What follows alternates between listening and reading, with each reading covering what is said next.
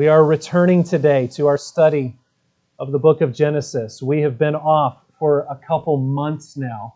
And so some of you are new enough that you haven't been here for the rest of Genesis up to this point. I understand that. I'm going to help you out in just a few moments.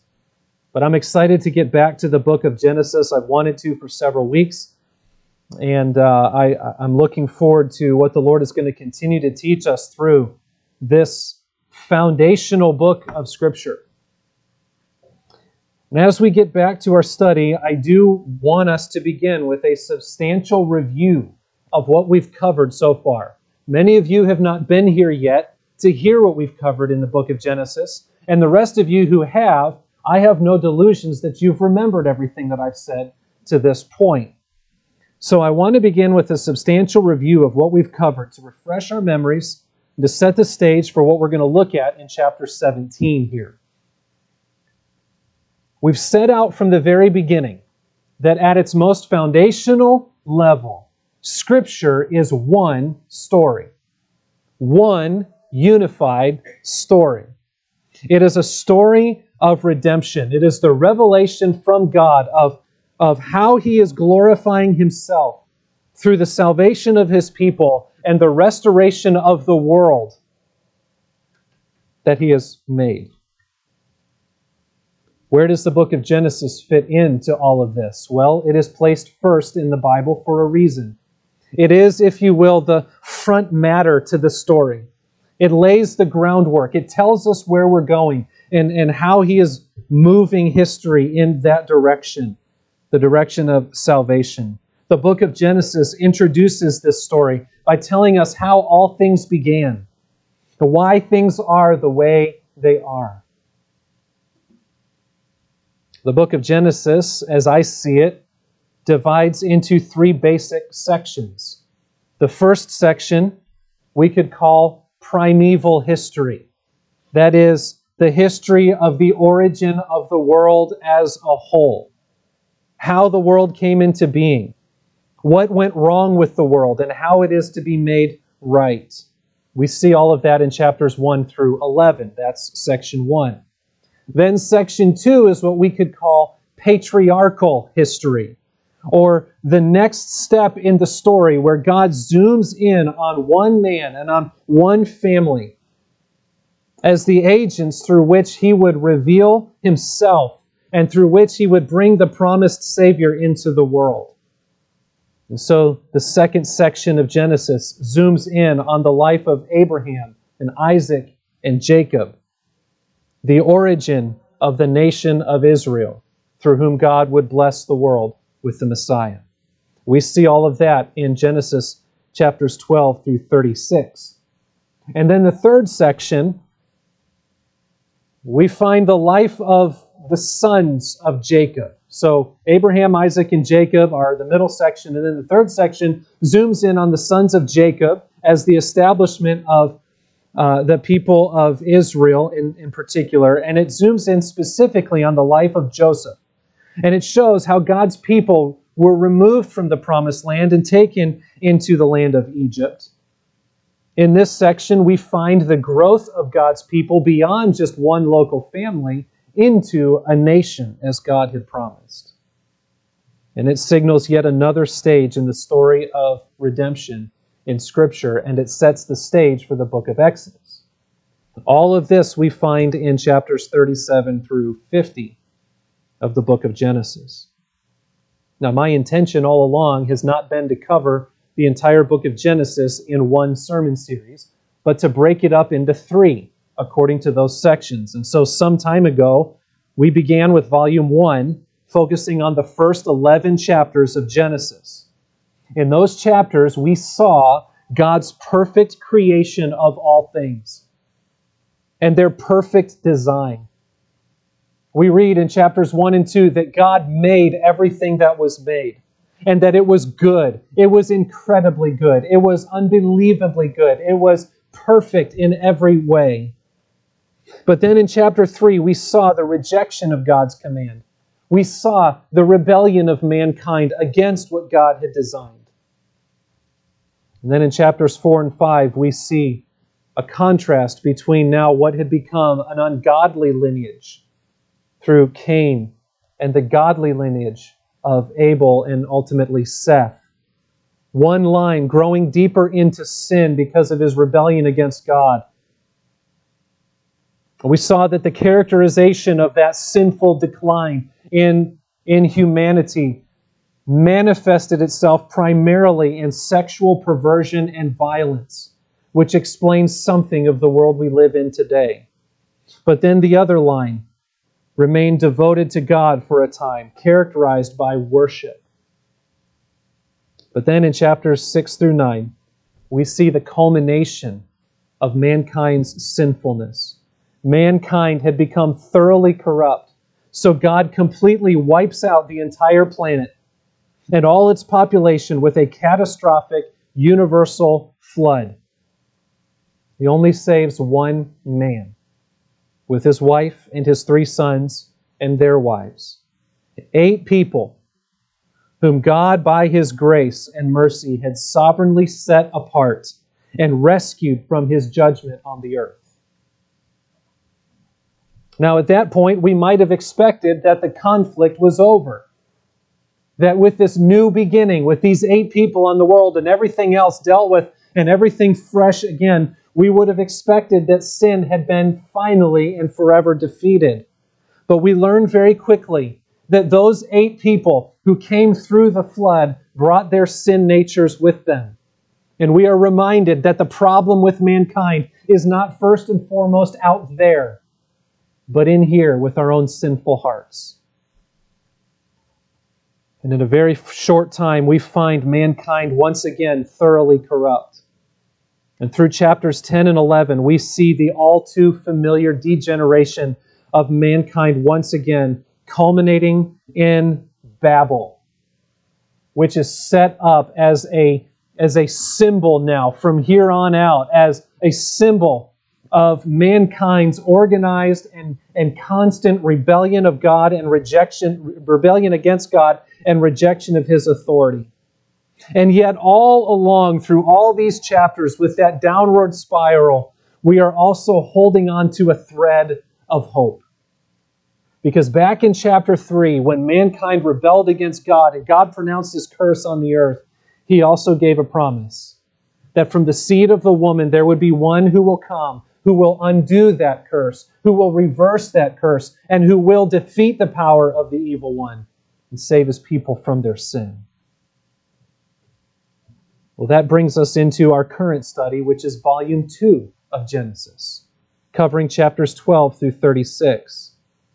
And here the focus zooms way in, no longer viewing the world at large, but focusing in on one family, one man and his descendants, who had been set apart by God from the rest of the world to be the people through whom God would fulfill his promise and bring that Savior into the world.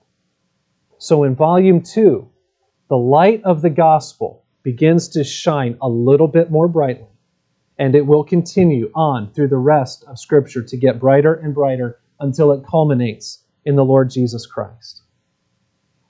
In these chapters, the middle section of Genesis, in chapters 12 through 36, we find a divinely inspired record of the lives of Abraham, Isaac, and Jacob, who are the patriarchs of Israel. But lest I lose you right there into thinking that this is some dry and dusty, meaningless record of historical events for a nation that most of us are not a part of. This is our spiritual heritage. This is the beginning of where we have come from if we are in Christ. These are our spiritual forefathers, tracing all the way back to the beginning. And by looking at their lives, we learn something about where we have come from. We see why history has been the way that it has been. We see how we have come to this point today in the world. We learn about how the world works. We learn crucial lessons about how to live a life of faith. And most of all, we see the character and work of God on display in a way that encourages us and compels us to trust in Him. And so these historical records, passed on to us in the form of stories, narratives, show us the truth about God, who God is, what He is like. And they show us that all of this talk about faith and trust in this God is not just vague theological jargon, but is true to life. It plays out in the everyday lives of ordinary people. So, as we look at the life of Abram, what we need to see first and foremost, and above all else, is who God is and what He is up to in the world. The goal of studying the lives of these men is not so that we would look at them and say, oh, look at how great they were, be like them. That's moralizing. That's not the part of, that's not the point of the story. And the part, point of the story is not to allegorize it either, as if they were not real people who really existed. That would be to look at their circumstances and say, oh, what they faced is uh, that's, that's actually your battle in this area. We're not turning this into an allegory. This is real history. But from their lives, we see the God of heaven at work. And we learn what he is like. And we learn what it means to live a life of faith as we observe their lives of faith in this world. And so, we come to chapter 12, and we see Abraham leave his homeland and his family to follow the call of the Lord. Abram doesn't understand yet where he's going and what God is up to, but God calls him, and so Abram obeys. In chapter 13, we see Abram selflessly defer the choice of land, the land that God had promised to him. Abram is willing to give it up for the sake of his nephew Lot because Abram understands if God promised it, it will come at some point in some way. He demonstrates faith there. He demonstrates faith again in chapter 14 as he courageously rescues his, his nephew against those who would seek to do them harm. And it shows us that Abraham was not resting or finding his security in his earthly circumstances, but he was following the will of the Lord. He was following the character and call of God Himself. And yet, the Genesis record of Abraham's life and the life of his descendants is not all about spiritual victories. We see some amazing displays of faith, but we also see some very awkward failures, uncomfortable scenes.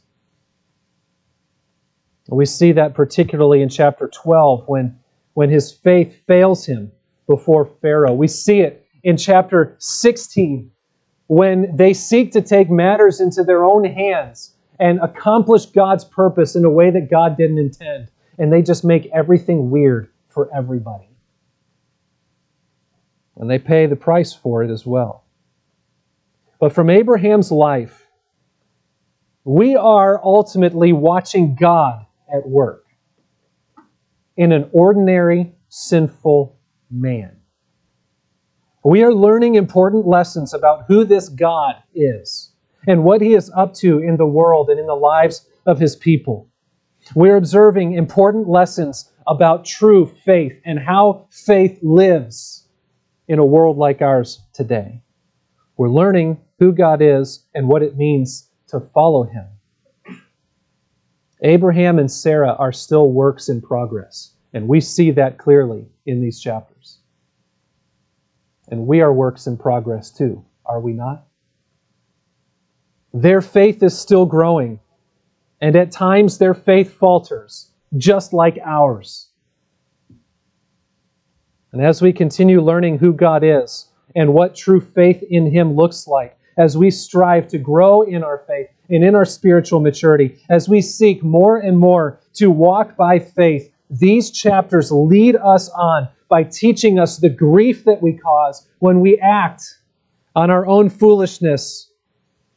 And yet they also teach us the unfailing grace of God's faithfulness to pursue us and to comfort us and to hold us fast and to bless us. Now, scattered throughout these chapters, this account of Abraham's life, we find three key passages that highlight the covenant God makes with Abraham. The covenant begins in chapter 12 with God's call of Abraham out of his pagan homeland. And he promises that he will give him land, that he will give him descendants, and that he will get and that he will use him to be a blessing to all the nations of the earth. This is the introduction. This is the, the promise that God is going to advance his saving purpose through Abraham and his descendants to all the world. So here's where the gospel comes into a, a little bit of a brighter light. And then we come to chapter 15, which builds on chapter 12 and is the ratification of God's covenant, the, the, the retelling of God's covenant, and the affirmation that God is indeed making this promise to his people. And then we come to chapter 17, which is our text for today, which highlights the confirmation and the embrace of this covenant. So in chapter 12, we have the covenant proclaimed. In chapter 15, we have the covenant ratified and explained. And now in chapter 17, we have the covenant confirmed and embraced. Now, that's a long introduction to our text for today, but I want us to have the backstory. I want us to know how we got to this chapter, and it sets the stage for what we're about to see. And all of those things are reinforced in the text that we're going to read today. So we're in Genesis chapter 17. And we're going to look at the whole chapter, so if you'll follow along as I read. When Abram was 99 years old, the Lord appeared to Abram and said to him, I am God Almighty. Walk before me and be blameless that I may make my covenant between me and you, and may multiply you greatly. Then Abram fell on his face. And God said to him, Behold, my covenant is with you, and you shall be the father of a multitude of nations. No longer shall your name be called Abram, but your name shall be called Abraham. For I have made you the father of a multitude of nations. I will make you exceedingly fruitful, and I will make you into nations, and kings shall come from you. And I will establish my covenant between me and you and your offspring after you throughout their generations for an everlasting covenant, to be God to you and to your offspring after you. And I will give to you and to your offspring after you the land of your sojournings, all the land of Canaan, for an everlasting possession and I will be their God. And God said to Abraham, As for you, you shall keep my covenant, you and your offspring after you throughout their generations. This is my covenant which you shall keep between me and you and your offspring after you. Every male among you shall be circumcised. You shall be circumcised in the flesh of your foreskins, and it shall be a sign of the covenant between me and you. He who is eight days old among you shall be circumcised every male throughout your generations, whether born in your house or bought with your money from any foreigner who is not of your offspring, both he who is born in your house and he who is bought with your money shall be circumcised. So my covenant, so shall my covenant be in your flesh, an everlasting covenant. Any uncircumcised male who is not circumcised in the flesh of his foreskin shall be cut off from his people. He has broken my covenant. And God said to Abraham, As for Sarai, your wife, you shall not call her name Sarai, but Sarah shall be her name. I will bless her, and moreover, I will give you a son by her. I will bless her, and she shall become nations. Kings of peoples shall come from her. Then Abraham fell on his face and laughed, and said to himself, Shall a child be born to, a, to a man who is a hundred years old? Shall, shall Sarah, who is ninety years old, bear a child? And Abraham said to God, Oh, that Ishmael might live before you. God said, No. But Sarah, your wife, shall bear you a son, and you shall call his name Isaac. I will establish my covenant with him as an everlasting covenant for his offspring after him. As for Ishmael, I have heard you. Behold, I have blessed him and will make him fruitful and multiply him greatly. He shall father twelve princes, and I will make him into a great nation. But I will establish my covenant with Isaac, whom Sarah shall bear to you at this time next year. When he had finished talking with him, God went up from Abraham. Then Abraham took Ishmael his son and all those born in his house or bought with his money, every male among the men of Abraham's house, and he circumcised the flesh of their foreskins that very day, as God had said to him. Abraham was 99 years old when he was circumcised in the flesh of his foreskin, and Ishmael, his son, was 13 years old when he was circumcised in the flesh of his foreskin. That very day, Abraham and his son Ishmael were circumcised. You're getting a little bit of an emphasis here of immediate obedience. And all the men of his house, those born in the, in the house and those bought with money from a foreigner, were circumcised with him.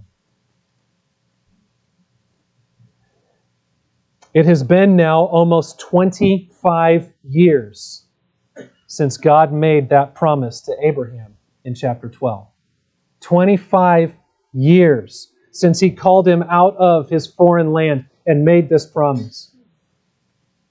Chapter 12 tells us Abraham was 75 years old. Now we read he's 99, going on 100. At one point in between those two chapters, at one point in those 25 years, God speaks again to Abraham in chapter 15 and confirms his promise. But these years with these 25 years had primarily been years of silence and waiting.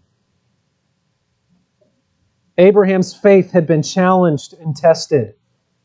Yes, he believed God, but he was having a hard time understanding exactly how God was going to bring this about and what it was going to look like. He didn't know the details exactly, he couldn't see the way himself. But we do find throughout these years that Abraham's faith was in God. And he trusted him, at least to a certain degree, that he knows what he's doing and that he has all power. But now, in the text before us, God speaks again. God speaks again. After all of these years of waiting and wondering, God speaks again. And he confirms his covenant with Abraham, and he reveals more of his character to him and more of his plan. He brings some details into the picture that show him, yes, Abraham, I am actually going to do what I said I was going to do. He means to finish what he has begun. And what we're looking for throughout these chapters, and through this chapter in particular, is what it reveals about what God is like and how God is at work in the lives of his people. And so we can begin by looking just at verses 1 through the beginning of verse 3. And there we see a summary of the covenant. We see a summary of what God is going to reveal throughout the rest of this chapter. It's an overview of what the whole chapter covers. It gives us a snapshot. Verse 1 When Abram was 99 years old, the Lord appeared to Abram and said to him, I am God Almighty. Walk before me and be blameless, that I may make my covenant between me and you and may multiply you greatly. Verse 3 Then Abram fell on his face. So Yahweh appears to Abram and he calls him and he begins to reaffirm his covenant again with him. And Abram's response is to fall down before him in worship. And then he will believe God and he obeys God. That's what this chapter covers. But I want us to pause for a moment and just look at these verses again. And I want you to notice, first of all, how God introduces himself here. The narrator in the first part of verse 1 tells us that this is the Lord, and those capital letters mean Yahweh, this is Yahweh speaking here. But when God speaks, he uses a different name for himself. He says, I am God Almighty. That's the Hebrew name, El Shaddai. You know that name, don't you? I think some of you at least know the song. We're not going to sing it this morning, but you're familiar with that name. El Shaddai is a Hebrew name that means God the Almighty or God the Most Powerful. And do you know when that name is most often used in Scripture as a name for God? It is most often used in the context of impossible situations like Ruth or Job. So, with this in mind, we could say that this title points to Yahweh as the Almighty God, the God of the impossible. Because He is the God of all power. He is Almighty God. He is the one who is in charge of all things. He is the God of the impossible. Nothing is too hard for him. It's a common question throughout the Old Testament to ask this Is anything too hard for the Lord? Is anything too hard for the Lord? And it is always presented as a rhetorical question because the obvious answer is no, there is nothing too hard for the Lord. But that is a question that is used to remind God's people in their darkest moments that God is in control, that He is strong to deliver, and that He is able to fulfill every promise that He has made, and He will complete everything He has begun. God makes this point over and over again to Job as he suffers. He makes this point over and over again in the book of Jeremiah to the prophet Jeremiah as he weeps. And he makes this promise to Abraham and Sarah as they wonder at the magnitude of the promises he has made. In fact, over in chapter 18, that question will be asked Is anything too hard for the Lord? Not when this Lord is El Shaddai, the Almighty God. He is the God of all power. He is the God of the impossible. Nothing is too hard for him. No promise is outside of his ability to fulfill and to keep. And so when we consider that this is the God, not just of Abraham and Isaac and Jacob, but all of his people throughout all history, this is Yahweh who is God Almighty, then even we sitting here today can say with the psalmist, I wait for the Lord. My soul waits, and in his word I hope. That is the testimony of Abraham as he waited for the Almighty God. Or, as the Apostle Paul so confidently proclaims on the basis of this truth in 2 Corinthians 1, all the promises of God find their yes in Him that is why it is through him that we utter our amen to God for his glory. He is the Almighty God. He will leave no stone unturned. He will leave no detail unfulfilled. He will do everything. He is able to do everything he has said he will do. So, this is a powerful way for God to introduce himself to Abraham in these circumstances, is it not? This is a powerful way for God to reveal himself to you as the Lord God Almighty, who is the all powerful God, the God who keeps all of his promises and fulfills all of his plans, no matter how impossible it may seem to us. That's how God introduces himself. But I want us to notice also what God is doing with Abraham here. He says at the beginning of verse 2 that I may make my covenant between me and you. You say, of course, this is about the Abrahamic covenant. What's the big deal? Think about this. God is making a covenant with him. He's not making a covenant with God. This is new territory here. Gods don't make covenants with men. Gods don't have relationships with men. What do gods do historically? Gods bark out orders to the people in hopes that, so that the people have at least some hope that maybe they won't be incinerated today. That's what gods do. That's what religion does. Religion doesn't operate on covenant relationships with their gods.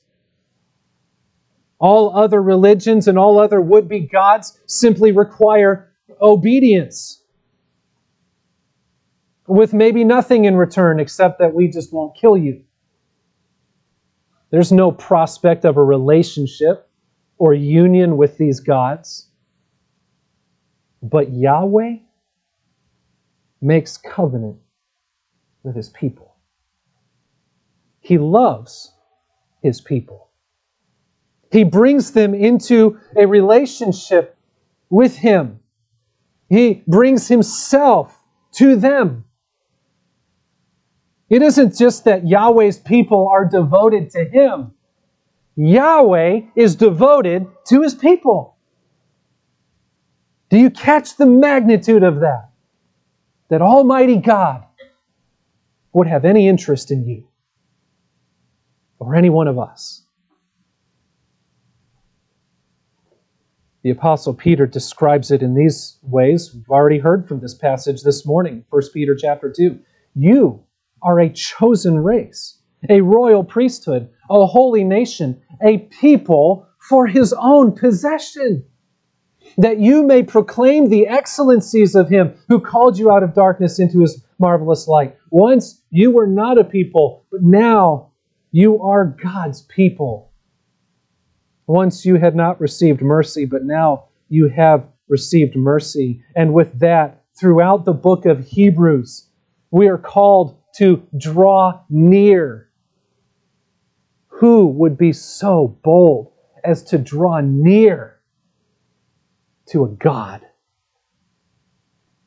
But God Almighty has invited His people to draw near. He has called us to draw near. This Almighty God makes His covenant with man, and He establishes a relationship with Him by His grace, moving His redemption plan forward here through Abraham, leading to the arrival of the Lord Jesus Christ. And that's where the part about the, the multiplication comes in when he says, I, I will multiply you greatly. That is a promise to make Abraham into a nation that will be a blessing to all the nations, specifically through the arrival of the Messiah, the Savior of the world, the one who will come and defeat sin and the, and the grave and bring his people into union and peace with God.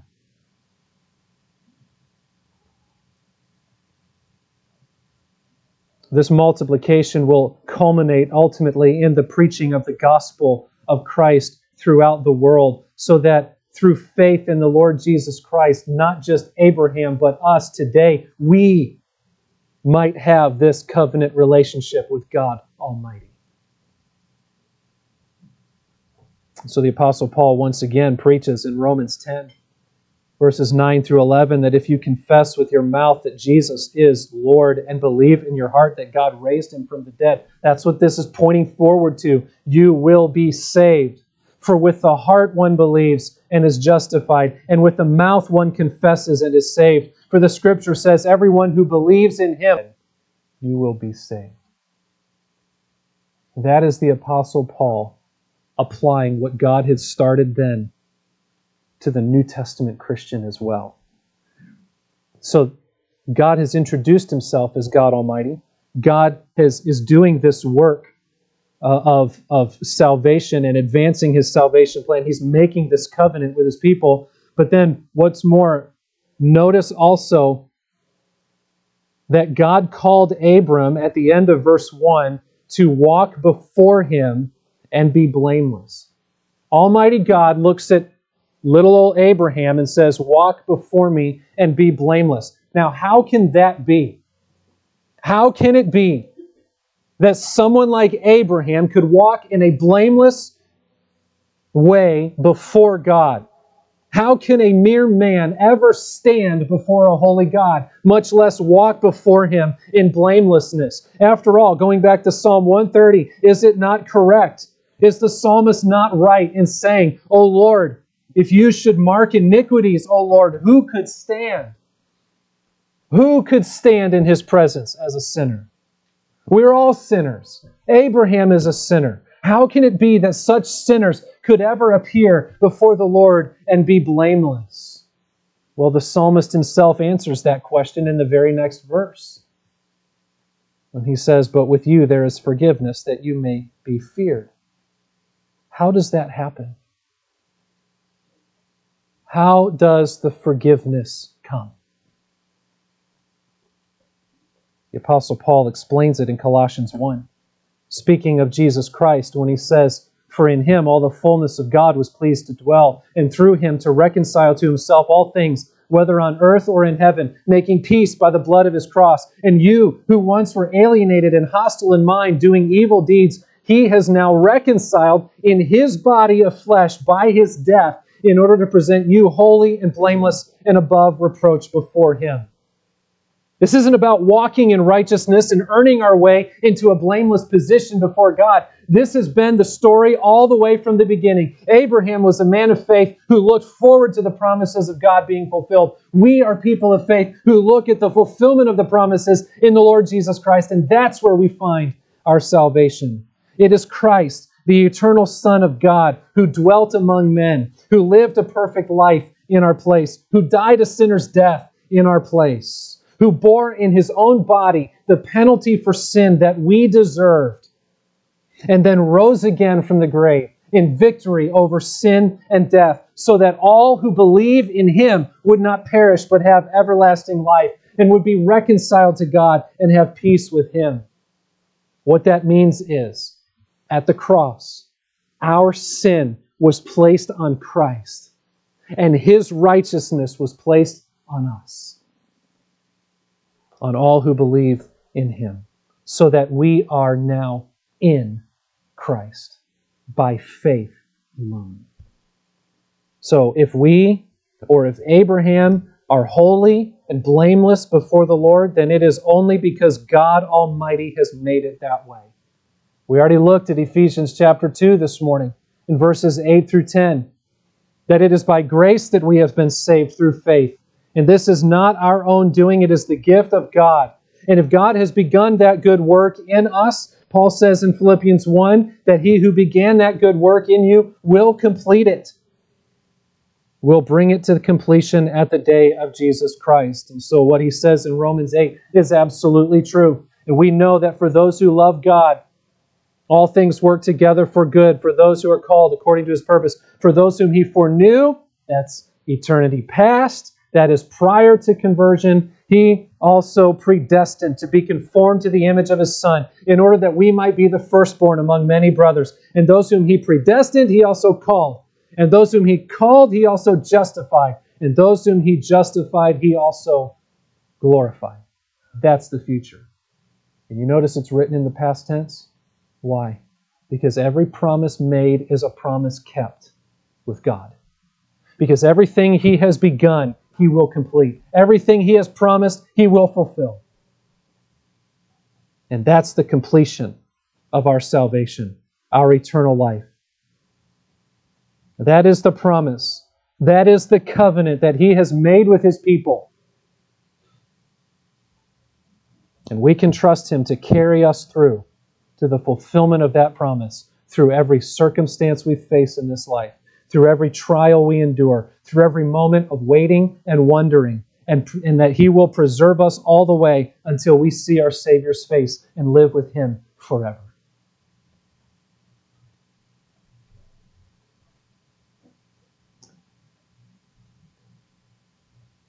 We haven't made it too far through our passage, have we? Some of you are already looking at your clocks. I had a feeling this would happen. So, since we've just covered the summary of the covenant, let's move quickly through the details. Let's look at the proclamation of the covenant in verses 3 through 21. God speaks, and in verse 4, God reaffirms, in verses 4 through 8, actually, God reaffirms his covenant with Abram. He reminds him that it is a unilateral covenant. God is reaching out, God is taking the initiative. It is an everlasting covenant, verse 7, one that God intends to fulfill forever. It is a covenant that will reach out to all nations, verse 6, and will be a divine blessing to all the Gentiles as well. It is a promise, he says, of land, of seed or descendants and blessing. And then, as a confirmation of God's trustworthiness in keeping this spectacular promise, God changes Abraham's name from Abram to Abraham, which means father of a multitude, which had to feel ironic at that moment.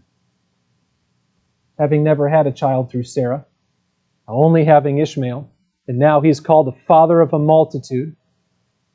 But it reminds him, it is a name, a daily reminder that God means to fulfill, literally, with physical descendants, everything that he has promised, that he will make him into a great nation. But then, not only with Abraham, does he, he also ministers to Sarah. And he communicates this promise to her. He reminds her, he shows her she is a part of this promise. So he changes her name to Sarah. He reminds her that this child will come through her, not through some surrogate like they tried in chapter 16. And then, in another act of prophetic confirmation, God names the child Isaac. Why does he name him Isaac? Isaac means he laughs. What's it talking about? Well, Abraham laughed. Are you telling me a hundred year old man is going to have a newborn? You kidding me? Sarah will laugh in chapter 18. She'll be rebuked for it. But I think God is laughing here too. Why? Because he's watching his people struggle through these promises and yet hold on by faith, and he is fulfilling his promises to them. And there is a certain level of delight here that God has in fulfilling his will in such magnificent ways. And then God institutes the rite of circumcision among all the males who were Abraham's descendants or in his household. It was a physical sign of the covenant, marking God's people off that they belong to him. And now we move into verses 22 through 27, and I want us to see Abraham's embrace of the covenant. Yes, this is God initiating. Yes, it is it is a unilateral covenant, but it is something that man still has a responsibility, and God calls him to action, and Abraham obeys. He immediately obeys the command of the Lord and circumcises all the males in his household, including Ishmael. And Abraham's obedience demonstrates that he believes the Lord, even though he can't imagine how this thing is possible. God has promised something that humanly is impossible. He does that quite often. I think God delights to do that. And then he, lights, he delights to show himself as the all powerful God of the impossible. Imperfect as Abraham was then, he was a man of faith who followed the word of the Lord.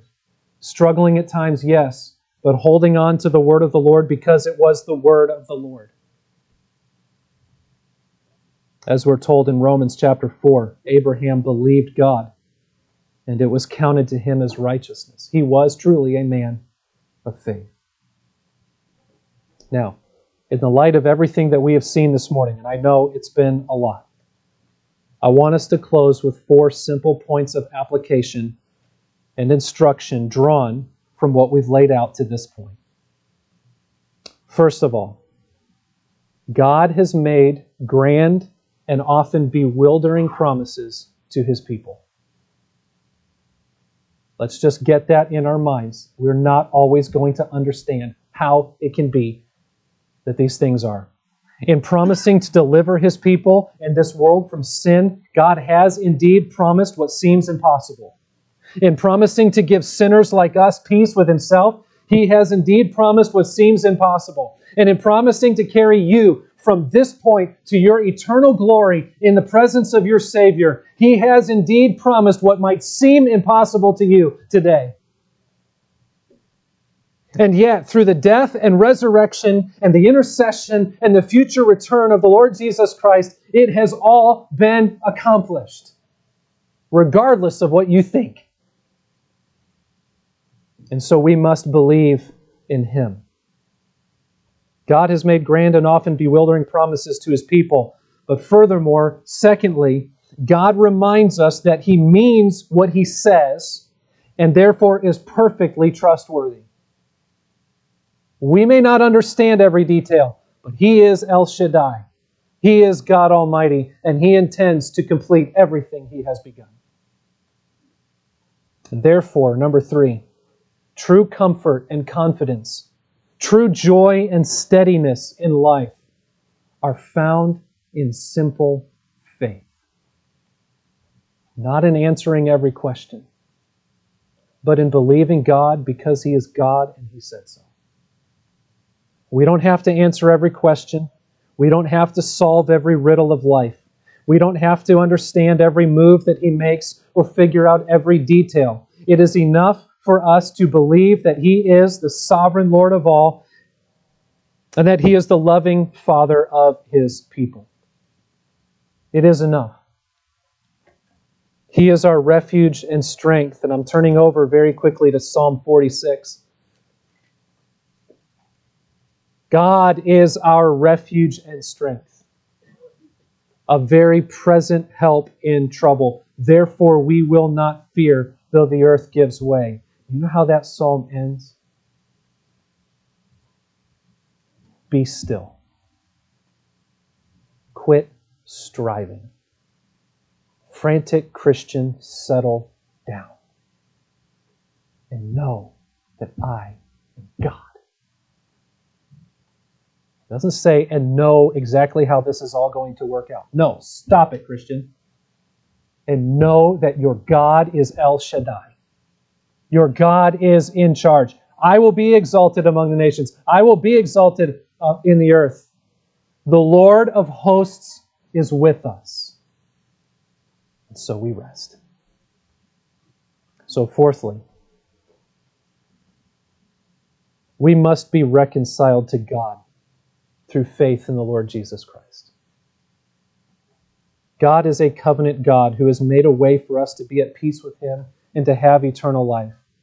But that isn't something that just happens automatically by nature. Scripture says that those who would enter into the faith of Abraham, who would be reconciled to God and have this covenant relationship, must renounce all other loyalty and believe on the Lord Jesus Christ. Because if you confess with your mouth that Jesus is Lord and believe in your heart that God raised him from the dead, you will be saved. For with the heart one believes and is justified, and with the mouth one confesses and is saved. Friends, if you would know this true comfort and confidence that only God provides, if you would know this joy and steadiness in life that God provides, if you would know this rest that you can have in God Almighty, then you must be reconciled to God. You must believe on the Lord Jesus Christ unto salvation. And you must stop striving in your own strength to make everything fit. You must trust Him and follow Him. Let's pray. Our Heavenly Father, we thank you for this wonderful word of assurance.